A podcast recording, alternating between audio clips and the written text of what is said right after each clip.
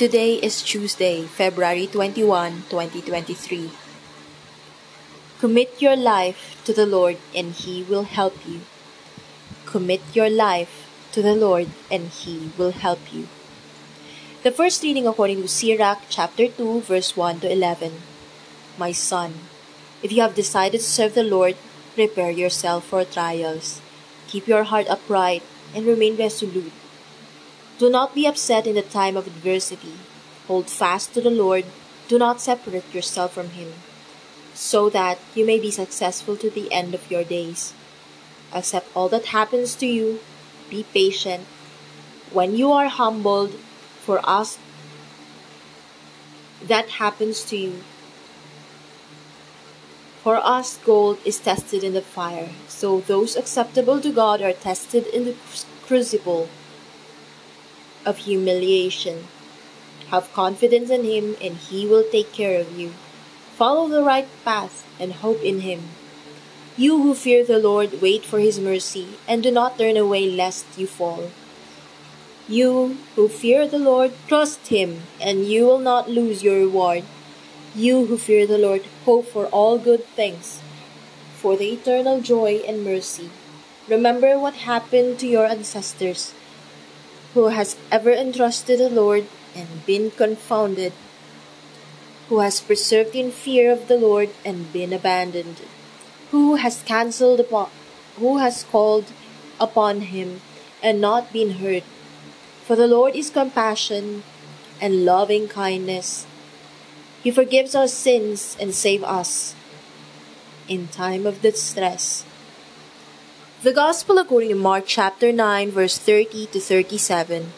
After leaving that place, they made their way through Galilee, but Jesus did not want people to know where where he was because he was teaching his disciples, and he told them, The Son of Man will be delivered into human hands. They will kill him but three days after he has been killed, he will rise. The disciples, however, did not understand these words, and they were afraid to ask him what he meant. They came to Capernaum, and once inside the house, Jesus asked him, What were you discussing on the way? But they did not answer, because they had been arguing about who was the greatest. Then he sat down, called the twelve, and said to them, if someone wants to be first, let him be the last of all, and servant of all. Then he took a little child, placed it in their midst, putting his arms around it, he said to them, Whoever welcomes a child such as this in my name welcomes me, and whoever welcomes me welcomes not me, but the one who sent me. Strive to be like Jesus. The English word Humility finds its origin in the Latin word humus, which means earth or dirt.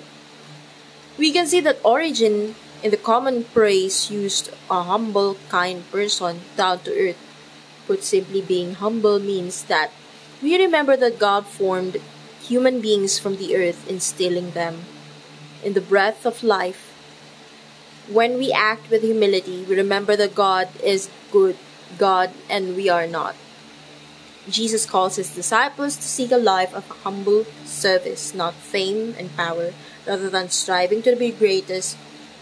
We should strive to be like Jesus who gave his life for us. We should model ourselves on the lives of small children dependent on God, trusting in Him to provide everything that we need. By receiving everything we have as gift of God, we do not fall into the trap of believing that we have earned a good fortune lest we be tempted to ignore those less fortunate as if they somehow deserve better. Rather in gratitude, we place our gifts at the service of others. Amazingly, being down to earth can bring us closer to heaven. He has given us His very great and precious promises. The second book of Peter, chapter 1, verse 4 unimaginable promises. In our moments of greatest failure, it can be easy to believe it's too late for us that we've lost our chance at a life purpose and worth. That's how Elias A former inmate in a maximum security prison in New York described feeling as a prisoner. I had broken promises, the promise of my own future, the promise of what I could be. It was Bard College Prison Initiative college degree program that began to transform Elias' life. While in the program, he participated on the debate team, which in 2015 debated a team from Harvard and won. For Elias, being the being part of the team was a way of proving that these promises weren't completely lost. A similar transformation happens in our hearts when we begin to understand that the good news of God's love in Jesus is good news for us too. It's not too late. We begin to realize with wonder God still has a future for me, and it's a future that can neither be earned nor forfeited, dependent only on God's extravagant grace and power, a future where we're set free from the despair in the world and in His heart into our hearts into one filled with His glory and goodness, a future secure in Christ's unimaginable promises, and a future transformed into the freedom and glory of the children of God.